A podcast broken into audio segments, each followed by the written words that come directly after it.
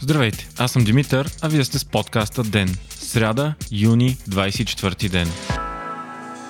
Ден е подкаст от мрежата на Говори Интернет и става по-добър благодарение на подкрепата на слушателите си. На вас. За да станете дарител на Ден, елате на patreon.com, Говори Интернет и срещу 5 долара на месец ще станете денник. Истински герой.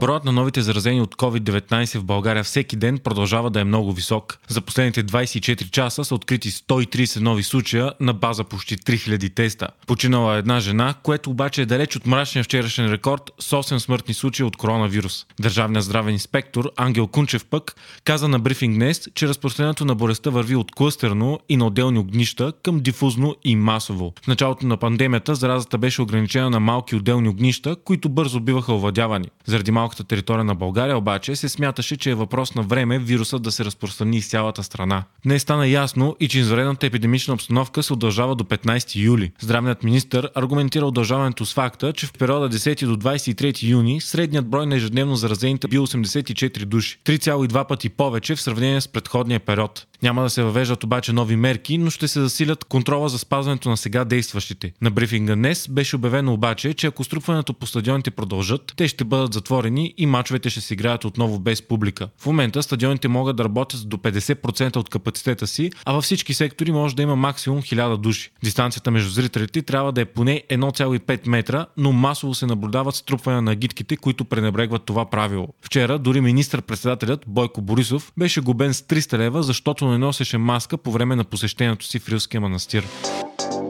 Няколко работници са затрупани след съртване в сега строящият се тунел Железница край Симитли, съобщи БНР. Към текущият момент двама души вече са извадени и откарани в болница и се знае за четирма пострадали, които са живи. До инцидентът се е стигнал след срутване на скална маса. Междувременно днес МВР обяви, че в интернет порталът на КАТ шофьорите вече ще могат да проверяват дали имат неплатени електронни фишове, дори ако те не са връчени. До сега там можеше да се проверяват единствено глоби, актове и фишове, само ако те са връчени. Проверката обаче не означава, означава, че срока за плащане на електронния фиш започва да тече веднага. Шофьорът може да го получи във всяко реално управление на МВР или в звено път на полиция. Промяната в системата идва заради новата потенциална санкция, която в момента се изпробва на много гранични пунктове. Да не се допуска да излизат от страната шофьори, които имат неплатени глоби.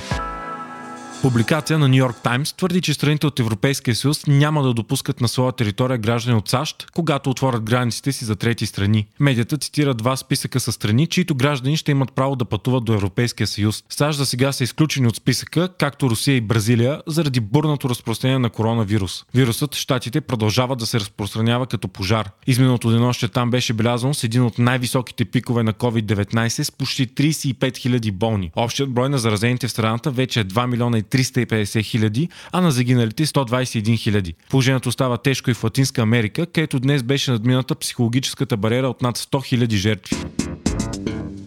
Учените откриха нов астрономически обект, който никога до сега не е наблюдаван, съобщава BBC. Става въпрос за космическо тяло, което е по-масивно от колабиралите звезди, познати като неутронни, но по-малко масивно от черна дупка. Откритието е направено от международен екип, използващ гравитационни детектори за вълни САЩ и Италия. Такива черни неутронни звезди не се смятаха за възможни до сега и откритието означава, че теориите за това как се образуват неутронни звезди и черни дупки трябва да бъдат преосмислени. Учени коментират, че откритието ще преобрази нашите разбирания за космоса и че това може наистина да промени полето на астрономията. Обектът предстои те първа да бъде подробно изследван. Откритието започва още миналия август, когато астрономи наблюдават сблъсък на черна дупка с маса 23 пъти по-голяма от тази на Слънцето, с обект с 2,6 пъти по-голяма от Слънчевата маса. Това прави обектът по-тежък от най-голямата неутронна звезда наблюдавана до сега, но и по-лек от най-леката черна дупка. Вие слушахте подкаста Ден. Ден е част от мрежата на Говори Интернет. Водещ и главен редактор бях аз, Димитър Панайотов. Аудиомонтажът направи Антон Велев. Ако искате да не изпускате епизод на Ден, не забравяйте да се абонирате за нас в Spotify, Google Podcast или Apple iTunes.